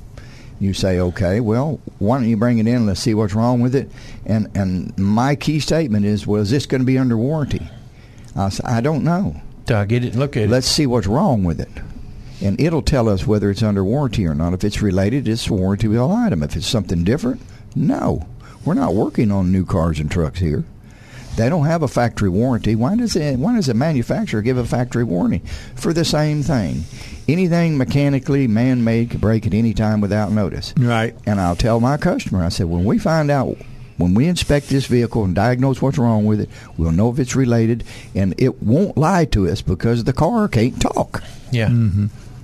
We're going to look at it and investigate it. If it's our fault, we're going to cover it under warranty. If it's not, no, sir, it's your car. You're going to be on the hook for it. And that's what I tell them. Look, Yeah, that's if all you can do. It's if honest. it's my fault, I'll take care of it. Yeah. No problem. But if it's not nothing to do with what I worked on, you know, I put a water pump on one, and a couple of days later, the guy was gnawing on me because his tail lights quit working. That Yeah. see, that's what I'm saying. Absolutely. And I told him, I said, But you worked on my car. You must have caused this. That's what he said. And I said, so I go back there and pull the tail light out, and both bulbs are blowed. And I said, so you probably ain't had no tail lights for a and while. one missing for a long time. Yeah. So you know, and same way we'll get them in there and say, well, my low beams don't work no more. Well, one of them ain't worked for a while, and then the other one finally blowed, and that's when they mm-hmm. figured out, hey, I ain't got no low beams. I've been driving around with one tail light or one headlight, and then the other one goes out, and it's like, I ain't got no low beams. They just quit all at once. Hmm. I No, got, I, didn't. I, I got fifty dollars. Says that one of them been burned out for a while. I had a we had a Dodge, fancy Dodge truck in there the other day. It's got the the the headlights, you know, that you got to replace the whole headlight. yeah. he come in there and he said, "Hey, my my low beams are not working." Ooh. And they pulled it up and checked it, and uh, I told him, I said, right after you spend about twenty five hundred dollars, I can fix them headlights on the low beam. Mm-hmm. He said, "No, I'm gonna go trade it." But You know. both, I forgot what they call them things, but they were Well, they're both out. HID. The high, HID. There you they're go. high high intensity, but they put uh, to make those bulbs like that. They got ballast on them. They're That's putting these saying. ballast inside these lenses now, and so it's a unit replacement because they don't want you messing with them because of, of too many, I guess, bad return failures of people not being able to diagnose or test them properly. Yep. So now they're just compu- uh, component replacements. Put the whole headlight in it. Yeah. All right. Get all the keep bulbs, in lens, mind. everything, Just so. because somebody fixed something on your car and then something breaks on it, it may have been ready to break before they even worked on whatever it is Yeah, you- that didn't have know. anything to do with the thing that broke. And, Well- and this Jeep right here, Joe, I, I, I lay you odds that Jeep's got somewhere around 90,000 miles on it. And that's usually about when they start blowing head gaskets, about 90,000 miles. Have they figured out what's causing that problem? Well, sure, they know. Yeah. They sharing it with you guys? Well, yeah, but we can't. All right, look here. You got aluminum block, aluminum head. When you put head bolts in there and tighten them up, mm-hmm. these are stretch head bolts, which means you you torque them twice, and then you're going to turn them a quarter turn or two thirds of a turn, or 90 degrees or 123 degrees. So the head bolt stretches. Well, when the head bolt stretches like that, it's it's sucked down. It's tight. But every time it expands, it's it, it swells up. When it swells up, loosens it's it. working on those threads in that aluminum block, right, Duck? Pulling on it. And it's pulling on it, and eventually, if it gets hot enough, those bolts will stretch. When they stretch, then they don't keep enough tension on the head gasket, And it blows. and it and it starts leaking, and then you have issue. You know, you're running 150 to 160 pounds of, of compression, you know, and it's got to go somewhere. Because All right. when it comes up on the foreign stroke, it's just it's it's a dead hammer, you know, and then it fires, then the exhaust valve's open and kicks it out. But you know, I tell people Jeep is, uh, and they talking about it needs a motor in it. They're probably right there. It's notorious for it. Let's take a break. East End Towing wants you to know if you're driving your Jeep and the head goes out on it and you need to be towed somewhere, then uh, give them a call. Uh, 501 888 8849. 501 888 8849. They've got the equipment to deal with you on the side of the road. They'll come out and help you out. And they want to remind you that as if you're driving down the road and on the right hand side there on the on the shoulder, where usually that's where you'll find these folks, and the yellow lights are blinking, make room for the workers on the side of the road so you don't run somebody over and end their life while they're trying to do somebody good. That's East End Towing. All right, let's go back to the phones. Marty is joining us from Hot Springs Village. What's up, Marty? Hey, Marty. Hey guys, uh, I know we're running short on time maybe here, but I got kind of a two-parter. So the first one, um, I've always heard that new cars, when it's a new model year, don't buy that first year because it's got bugs in it. You know, wait a couple years. Is that true with the newer cars, or do they have that stuff worked out now with modern technology? Well, I'm going to tell you, you know, you, you you're going to get whatever manufacturer built it, and they go in cycles. You're going to have a this manufacturer have an issue with this, this one have an issue with that. Right now, the biggest issues they've got with the, with the electronics on them and the chips, and they're still dealing with that. So, and that's across the board. I don't know that there's any one that's better than the other one as far as that goes. Mm-hmm. But you won't know whether or not it's a good vehicle until it's probably a year and a half, two years old, two and got years old, 30, yeah. 40,000 miles on it because that's when you start seeing these occurring problems that are what you would call systemic as far as having a, right. an issue. And generally, you'll get TSBs, technical service bulletins, from the manufacturer, and you'll get recalls from them where they're doing everything they can to respond to it and repair it and get you back on the road. Some of them do better than others, though. I will tell you that, right, Doug? Yes, every day. All right. What was your other question? All right. Uh, I want to know, since you guys are big car guys, quickly give us your uh, favorite car over the years and why you liked it so much. Favorite tire over the years. Well, I am car. a you know depending on how you drive, it's got a lot to do with that. It's the it's the mileage warranty on the tire. You know, if if you're if your tire's only No, good I'm for talking like about just your favorite car in general. You know that you've owned through the years. Oh, I had a '56 Chevy, and I love that car. You know that kind of deal. Oh, what's your favorite No, car? but a car that was just your favorite. 63 what you Impala. enjoyed. I had a I had a There 64 and a half Mustang. I had a 69 Dodge Charger. I love Yeah, that is the car. Coke bottles. What's fire? yours? Yeah, Yes. I like those. that's what we want to know. What's What, yours? yeah, what's your favorite Yeah. car? Uh, 68 Buick LeSabre convertible. Oh man, Stumbled across the car. I wasn't even looking for it. My buddy was out looking for a car, and I ended up buying one. uh, the colors were perfect. The top was perfect. And keep in mind, I'm 25, single. Uh, the ladies like the convertible. oh Yeah, yeah, of course. I got to admit that was just my favorite car. It just rode nice, and and along the way I put a set of radial tires on it. Oh my God, it was done, just like a done changed everything. like a didn't you? Cadillac. You know, Yep. I bought, oh, it was unbelievable. So sweet car, just nice. Gave me no troubles. All right. Well, Marty, you have a great holiday too. Coming up with Yeah, you too, Christmas fellas. and New Year's uh, Eve and day. All right. Thanks for Right. listening. yes, See you thank you. next year. All right. Bye-bye. Talk to you next year. Bye bye now. All right. That's interesting. I always heard you wanted to have a convertible because you didn't have to worry about footprints on the roof. Well, you know the convertible's nice, but if it's uh, I, I, and my my my take on those is when it's really cold outside. Yeah. You're never ever going to get that car warm. Yeah, Are you never get hot I in the promise. car. But Dave, sure. you can always have her set up close to you because she's cold too. won't Yeah, get that's warmed up. true. That's I won't deny that. But that. you're going to have to work on the seat belts. Yeah. That car right there, that 68 Buick, it wasn't built with any. No, No. They were an accessory back then.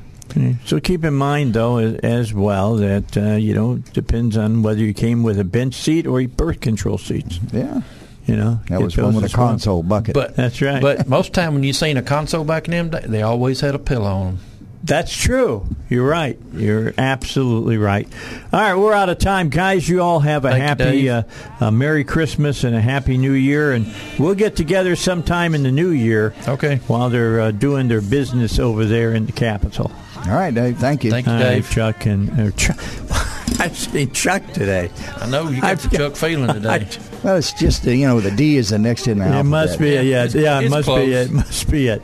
Uh, Duck and, and Joe, thank you so much for being on. Uh, Jimmy Cavin coming up at the nine o'clock hour. What's going on out there in Conway at the school system?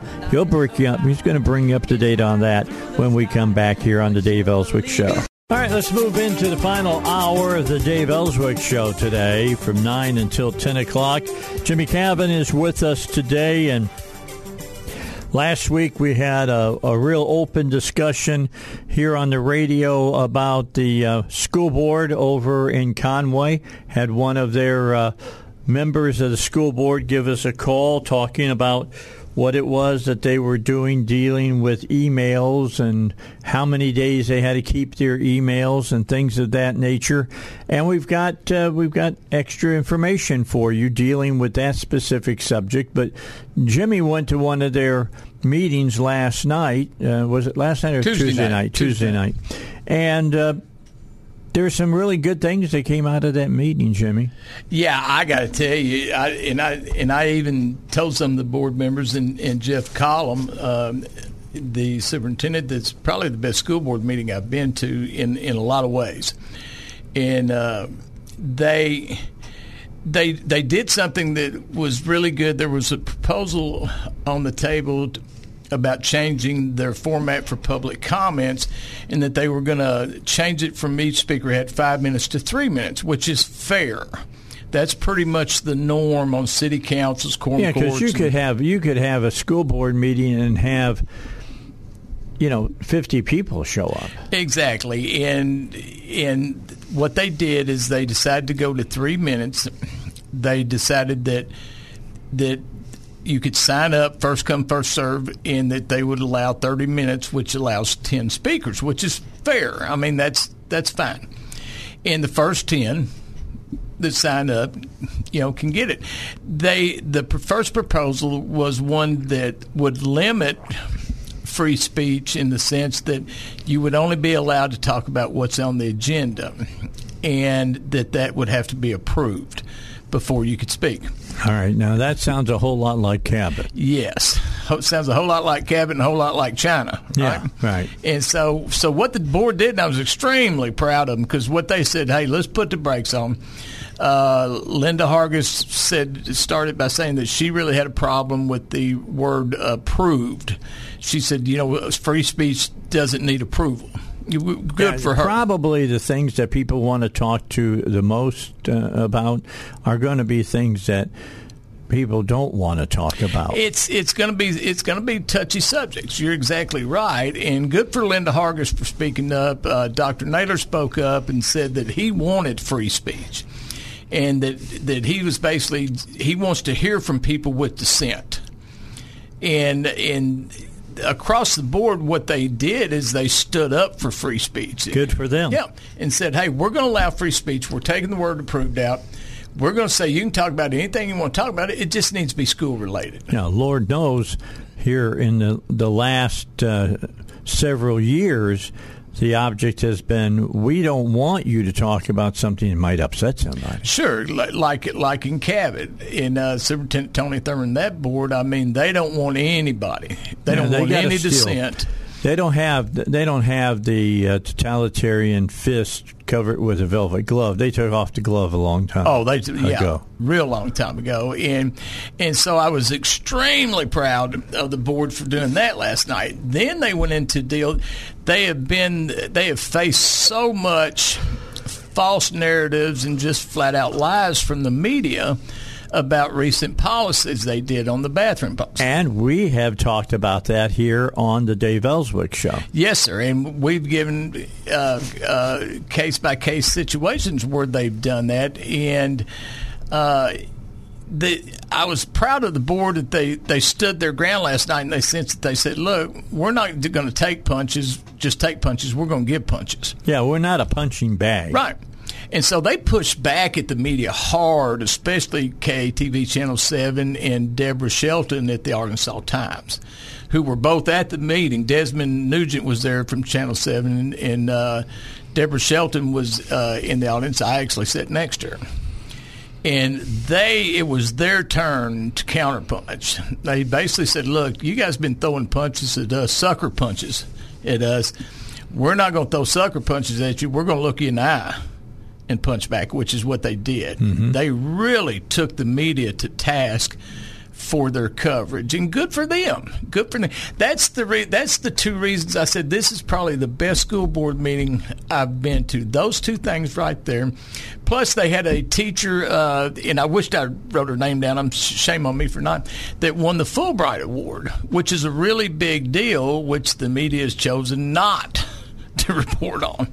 That's weird. Yeah. They usually always report on that. Yeah, so I'm, uh, you know, but it's clear the media channel seven, channel four last night uh, did it. THV eleven, here they go again. They immediately went back to uh, picking false narratives about the school board. And instead of choosing to report on some of the good things they did, they want to uh, go back. Their uh, Channel 4 last night, Andrew Epperson, who I'm going to take to task for it, he just basically said these policies on the bathroom deal are anti-transgender, and they're not. So I'm going to take him to task. But the board did a great job of really firing back. Uh, you know, uh, Andrew. Um, um, Desmond Nugent, he's all in his feelings now, especially with me about an article I did.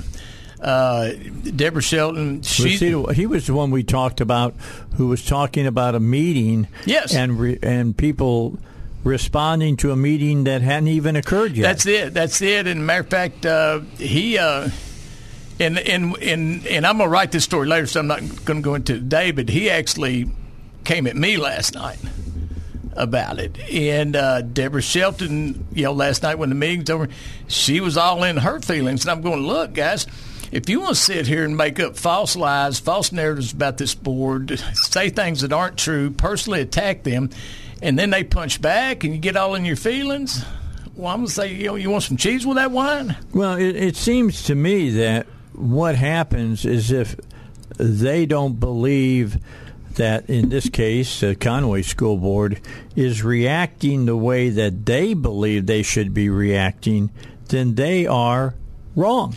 That's right. And, and we've talked about it so many times, Dave, you and I, not just on this issue, but issues in Little Rock and everything. There is just no objectivity in the media in Little Rock or this TV station. One guy, Mitch McCoy, is the last objective reporter in the in the Little Rock market in the TV station. Yeah, and he's been taking it too. Let Yeah. me tell you what, he's been taking shots. He's been taking shots for being objective, Yeah. right? Yes. And uh, so there's a clear uh, there's a clear left agenda in the media, and I what I try to do and what you do is, you know, I try to be factual and take politics out of it. If if you're doing something wrong, it doesn't matter to me what party you're on. I'm going to take you on for it. If you're doing something right, I'll say it. So while I'm a clear conservative, uh, a very conservative guy, okay, in the way I vote and my views, you know, I try not to let that interfere with the facts. And the media, no. Yeah, ch- ch- Channel 7, KT, uh, Channel 7, KARK now, Fox 16, THV, no. No, yeah, I, I don't know how anybody even wants to listen to them anymore because you're not going to get any objectivity. None. Okay, so the school board meeting was a good one until one final person decided to speak. Yeah, and uh, board member uh, Sanford, you know, you and I were talking before the show, Dave. For all you old college football fans out there like me and Dave, Keith Jackson used to call football games NCAA games, and he would always do that one deal, and he'd go fumble. Yeah, yeah. Well, that's what happened. I'm sitting at the meeting, everything's going so good, so good. Now I'm going, oh my God, he, they just fumbled.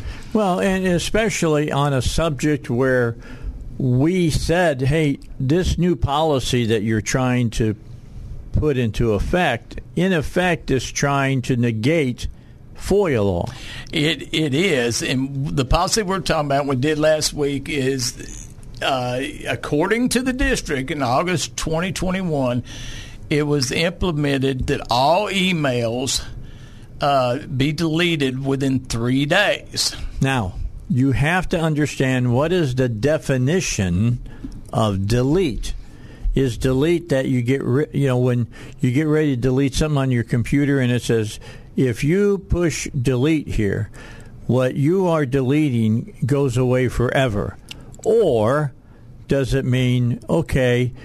You're you're not really deleting. You're moving it into a file or whatever, so that you still have everything, but you get to say you don't have an email of it. That's that's the thing, and and if we listen to the Title V law that I talked about last night on tampering with public record, you get into the word hide. That's correct. And uh, and we talked last week about the intent of the Arkansas Freedom of Information Act, and there's only one reason. This is what's key. There's only one reason to delete, to have a policy to delete emails within three days, and that's to circumvent the Arkansas Freedom of Information Act. Well, see, that's no longer me saying it. That's the board saying it. Because a board member actually said, this gentleman that was speaking said, we're doing this to get around the uh, Freedom of Information yes, Act. J- Jason Sanford, Sanford, uh, a good guy, a good guy, you know. But here's what's happening: they he he just actually said at the meeting in a statement that they are doing this to avoid Freedom of Information requests because they feel like they're being harassed with the Arkansas Freedom of Information Act and they feel like they're getting all these emails. So the reason they did it, uh, or they're getting all these email requests for information, the reason they did it was to was to stop that. Okay. Well, here's the problem with that. You know. You're going against the intent of the Arkansas Freedom of Information Act. You may not approve of people requesting information. You may uh, not like their motive, but that's not yours to judge. It's your responsibility to provide the information. That's it. Uh, th- there's a lot of people that FOI, Conway School District, who I couldn't disagree more with, and I don't like their motives or their tactics.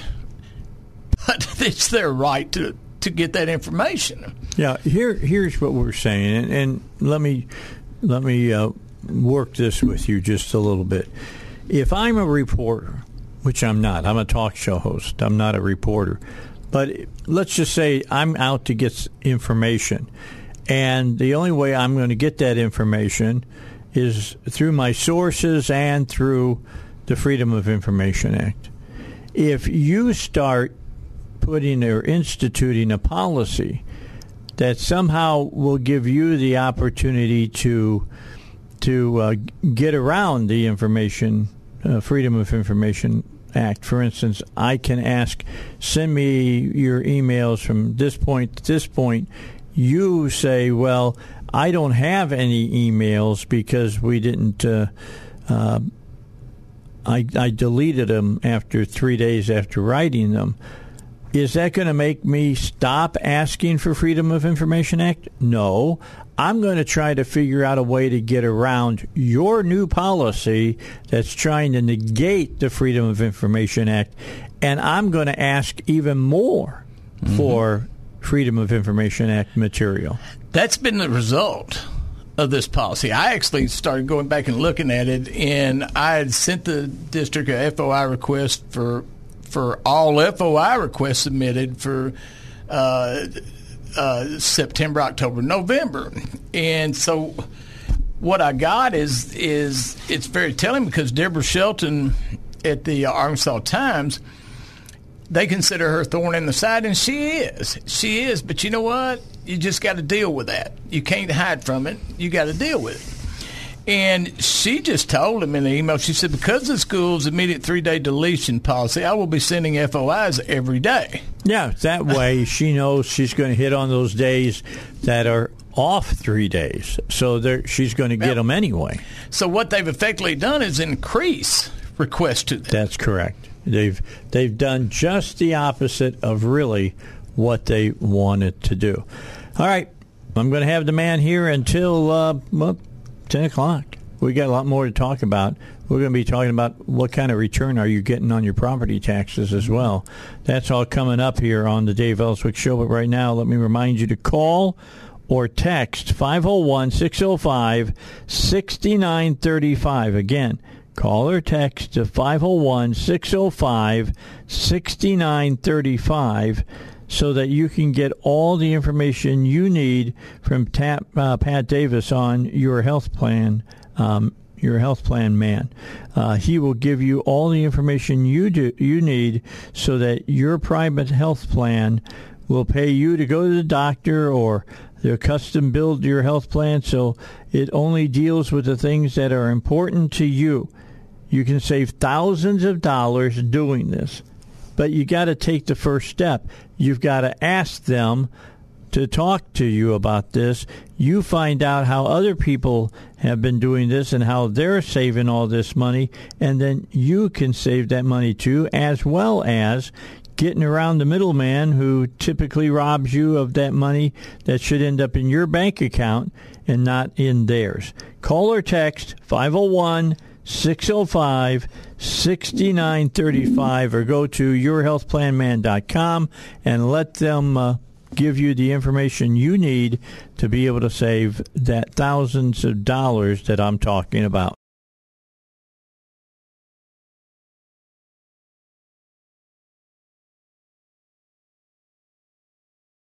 All right, back with you. Jimmy Cavin's with us. Uh, he's going to be with us till the 10 o'clock hour.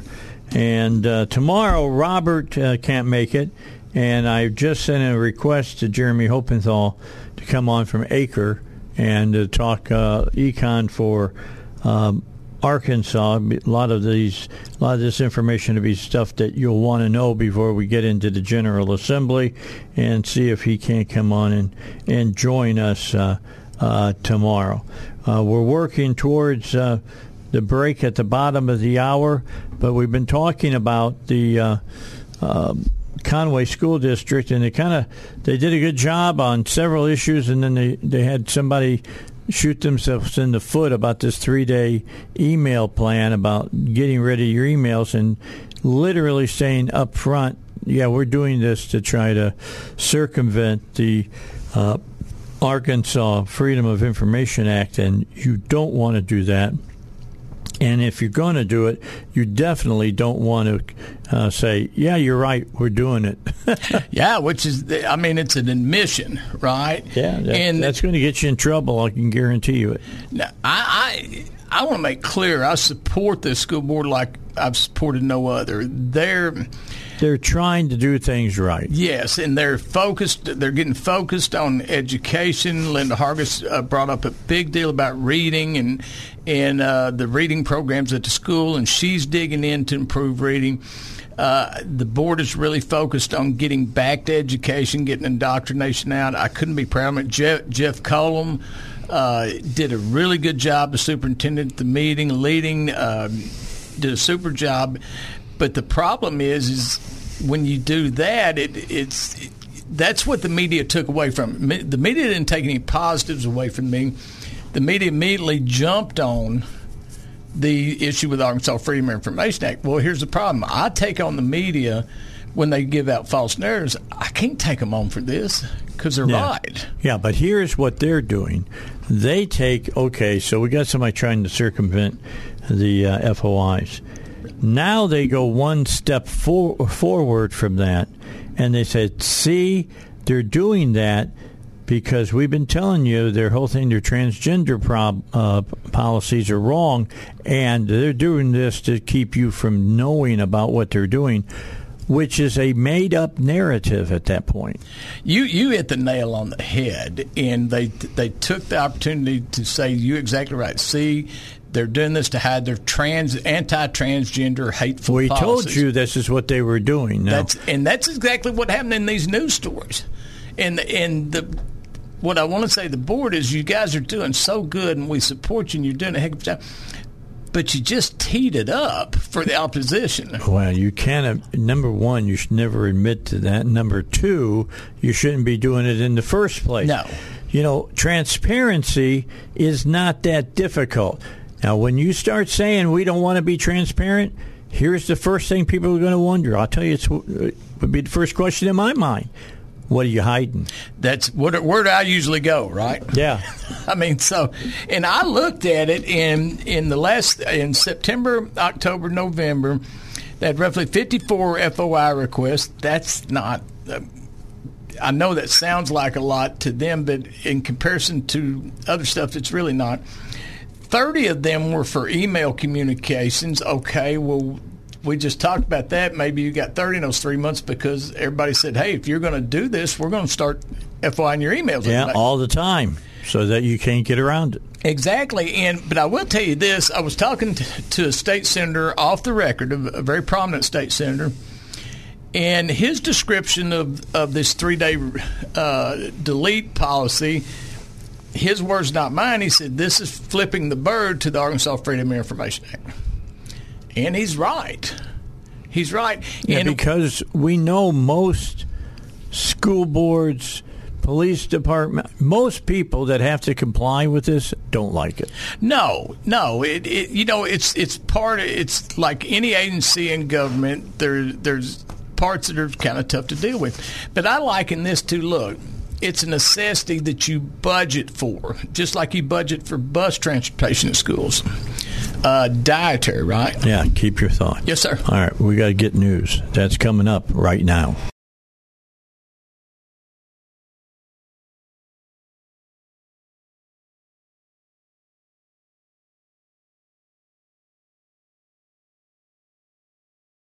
Later on this afternoon with a west wind at 10 to 15 miles per hour, so it will be a little bit breezy. Wind gusts could be over 20 miles per hour at times. Tonight, clear skies continue. We'll get down to 31 degrees, so some cold nights on the way as well. On Friday, temperatures go back to the mid 40s. The sunshine and cool temperatures will continue into the weekend. From the Channel 7 Weather Center, I'm James Bryant. Stimulating talk with Dave Elswick, 101.1 FM. The answer. Back with you. Jimmy Cavins here. Okay, we're going to talk. Look, if you're a, a taxpayer, listen up. You're going to want to hear what we're going to talk about. Uh, if you look, I'm going to tell you what. If you get a flow chart and draw it up, and let's just say let's do reading rates uh, in you know X Y Z school uh, system, and you want to know how well did your seniors that just graduated read? Were they at grade level? Were they 10th grade level, 8th grade level, or whatever? And you go by years. And let's say you start off here with 20, probably 2021. You have to go back a year because we won't have those those uh, numbers perhaps for this year. But let's say 2021 and you plot it down and you plot it for 2020 and you plot it for 2019, 18, 17 and go back about 10 years and take a look at let's take a look at the uh, uh, draw a line between all those dots and let's see what that line looks like. Now I want you to go back and what how much money did you pay in 2021 uh, for your property taxes. 2020 2019 and i will i will lay odds right now that the graph will show this that as far as your taxes went they went up. So there'll be a slow curve going up.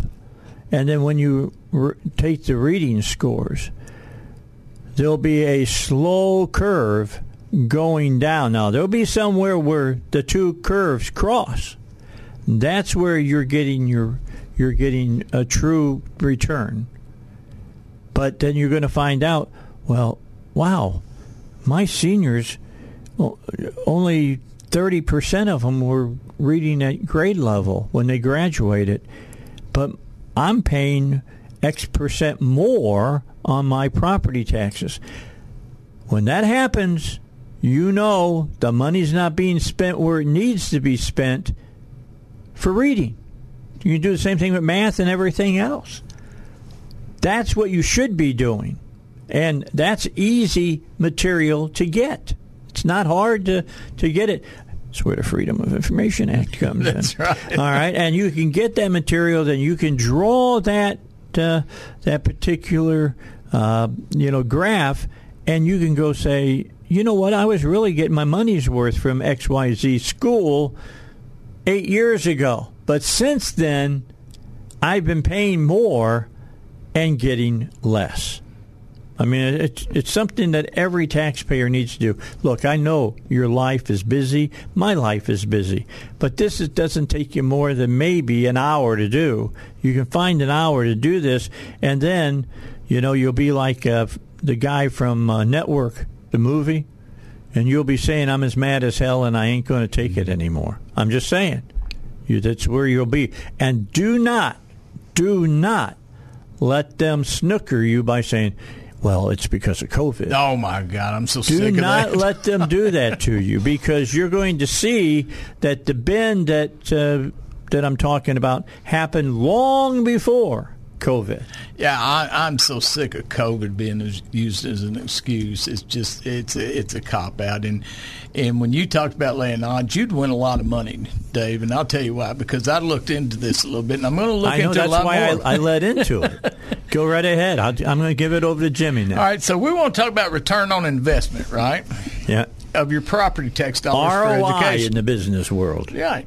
So I looked at the. Uh, I, I picked four schools in Central Arkansas that are, are basically similar size, and they're some of the largest school districts in the state, or some, the largest in Central Arkansas, bar Little Rock school districts. So I looked at.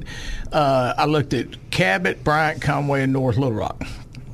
Okay, and this is for the 2021-2022 school year, the latest data we have.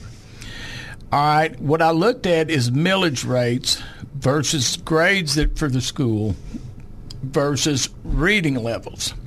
So uh, I dug up a lot of information, but then I reached out to an expert by the name of Scott Gann. Uh, he's he does this on his own time. He's an activist uh, for reading, for education, and for dyslexia. He goes all over the state. Uh, he talks to the legislatures, legislators, and he is he is kind of kind of to reading in schools. He's what Robert Steinbuch is to the Arkansas Freedom of Information. Okay. So he's the expert. So I'm not an expert on anything, but I, t- I reached out to him. So I reached out to him to get some help on this too. So what we came up with is pretty staggering. And I'm going to start uh, with Conway because they have the lowest millage rate. They had 9,818 students, 21-22 school year. Millage rate 38.10. The grades they got 21-22 school year, they for the for the schools, each school gets a grade. So they had one school with an A, five with a B, seven with C's, one with a D. The uh, the children reading uh, the for district wide that are reading ready is only fifty three point four percent. Okay, so then we look at the next Cabot. Uh, ten thousand, a little over ten thousand students. The millage is thirty nine point five. All right. Out of their schools, one school got an A, 11 got Bs, three got Cs. Okay. Kind of average. We'll call that average. But the uh, the percentage of students they have district wide reading on uh, grade level is only 53.9%. Okay. So then we look at Bryant. Uh, Bryant's got had 9,300 students. Their millage was a little higher, at 40.8. Uh, of the schools, two had A's, seven had B's, three had C's. Reading level, 53.5%. So, wow, all of them are in that 53%. Yes. And so there's a common theme there, right? And especially if you look at their grades and the reading scores. Okay? So we're gonna we're gonna say, hey, grade wise, okay, they're okay. They're not great. They're not terrible, but they're not great. Uh, kids reading at reading level district wide, failure, complete failure. Okay. Now I'm gonna do you one that's really gonna knock your socks off. All right, hold on for all of you. And I told you this would happen when they were pushing for more money on uh, you know district wide as far as your property taxes went. And I said they're wanting X amount of dollars. They want to do all this kind of stuff for facilities, but will facilities turn into learning? Okay, Well, so well, it's sure. all yours. Yeah, and so so we're looking at Cabot, Bryant, Conway, you know, who are clearly failing as far as uh, a reading level. average on grades. So now let's look at North Little Rock. And you said it because I lived in North Little Rock back when this happened, and they really pushed for that millage increase. What about eight, ten years ago? Yeah. All right, and what they were going to do is build new schools. We're going to get these facilities, and it's going to improve. You won't believe how much it's going to improve education. Absolutely. All those new facilities, just because your kid can go to a Taj Mahal, just doing that will make you know people start reading. So North Little Rock has the highest millage rate of not just these schools in Central Arkansas, but all the top ten uh, largest schools in the state. Okay, they got the they've got the biggest by tax far, burden on the people. Yes, by far, their millage rate, and they've got the least amount of students. So for 7,600 students in 20, uh, 21, 22, the millage rate 48.30. All right, that's a lot of money, folks. A lot more than Cabot, Bryant, Conway, right? Now let's look at their grades per school. They don't have any. They've got. They don't have any A's. They've got one B. One school with a C. Six school with D with a D, and four schools with an F. That's terrible. Now, you want me to give you the, the, the real bad part? Okay, here it comes. When we talk about hold on to your socks. yeah, when we talk about students, uh, when we talk about students not reading ready, okay, 75.2% of the students district wide in North Little Rock are not reading. Now remember, we gave you Cabot, we gave you Benton, we gave you what? Uh, who else? We get Conway. Conway. You- There's three, and they were all in the 53 percentile. Yeah, they were all 53 Percentile. point. Right. North Little Rock is in the 70 what? 75.2%. Over a third of their students. Now, what I don't want Cabot Bryant Conway is to use this for a reason to brag. Well, look at us. We're doing good because you're doing terrible. Yeah. And, and you're doing terrible on reading, but North Little Rock is in the toilet. And, and they have the highest millage rate. And we're talking about we're talking about a city that is built off blue collar families. So the blue collar families are ones that fitness bill, not the people, not the rich people and everything. The blue collar average man and woman going to work, both of them eight hours a day, ten hours a day, twelve hours a day. They have the highest property tax. They're the ones fitting the bill for this massive, massive failure. And so th- you got to ask a question. Here's what I suggest the next time your school system is asking for more money. Ask them, how will you spend that money that it will show up in test scores? That's there you go. That my child is learning more. It's not about, well, we're going to build new uh, chemistry labs or we're going to build, uh, you know, a new lunchroom so we can move the kids in and out eating lunch uh, quicker. That's not what the money should be. You should be worried about. You should be worried that is the money doing what money is supposed to do for education, which is turn into your kids doing better. Yeah, we we all love football. I'm a football guy. I'm an athlete from way back. I mean, I'm sports. I mean, I'm I love all sports. And Dave you know does. it because you woke up this morning and you felt every hit you took when you were in high school I, abs- football. absolutely.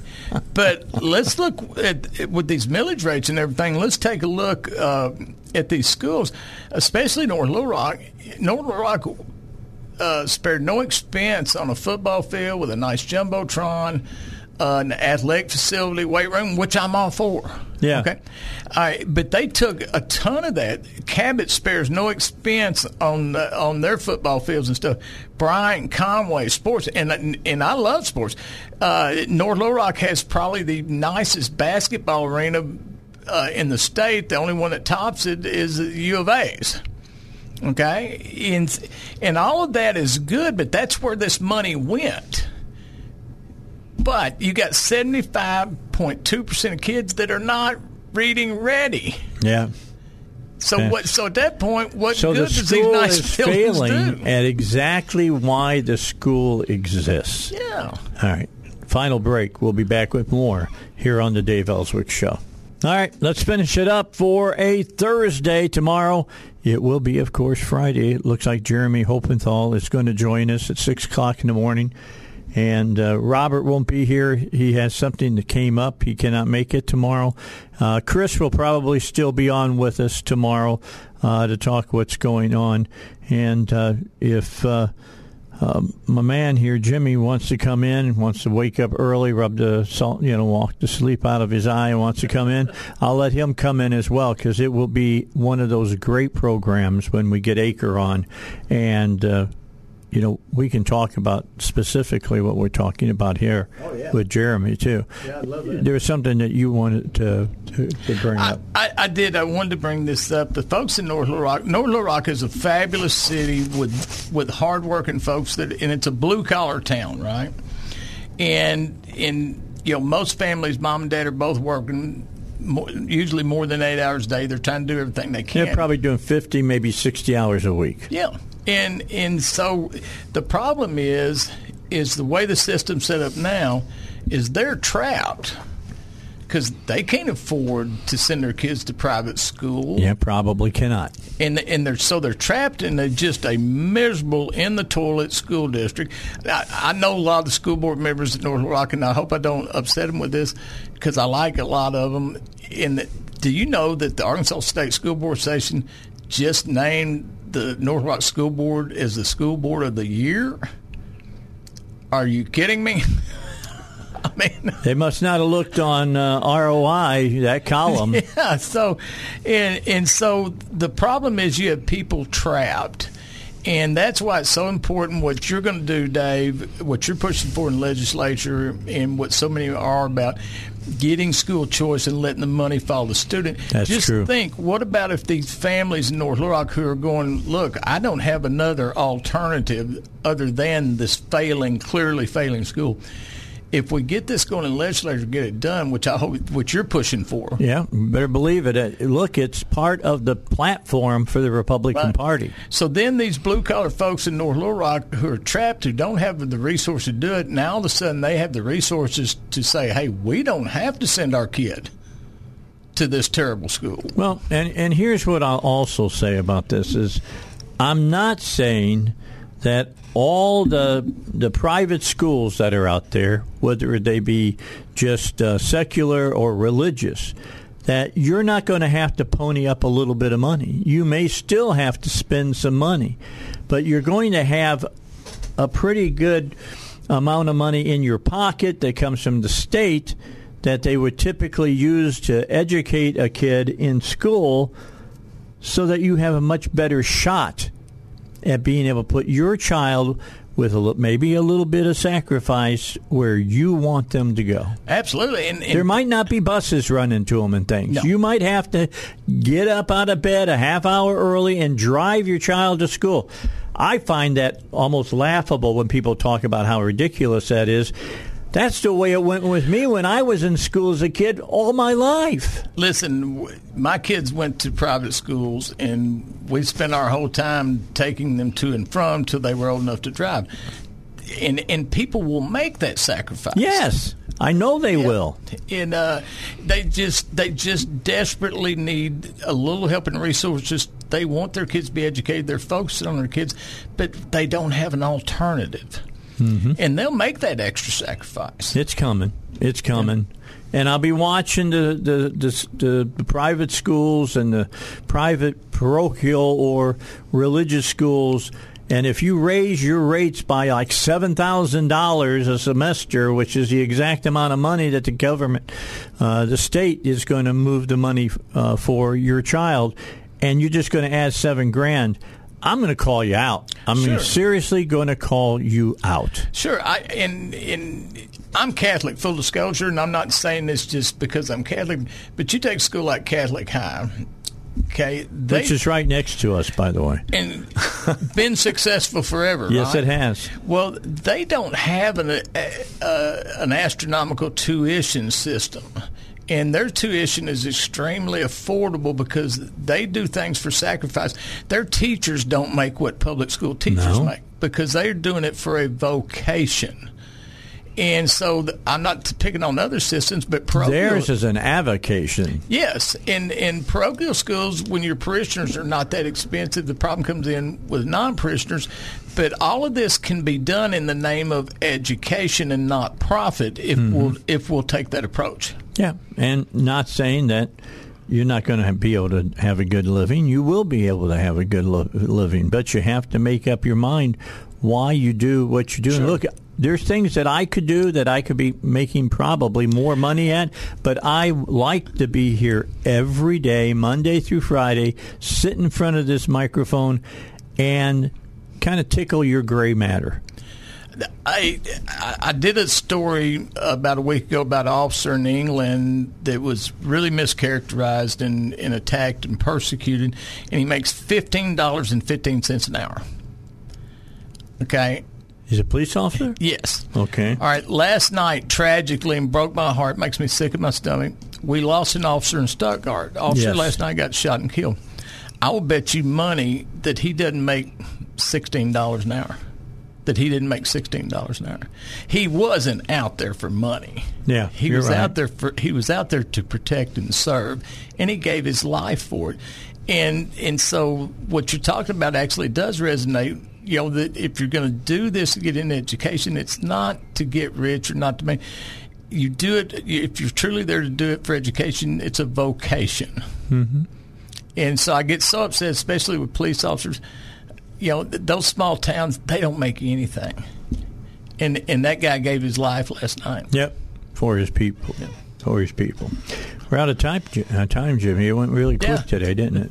Good show. Yeah, it Good was show. a good show today, and I, I appreciate the last half hour, especially about what's your return on investment. You need to. I'm telling you, you need to look that up. You might get just a tad bit irritated when you see what you're getting as far as the money you put in.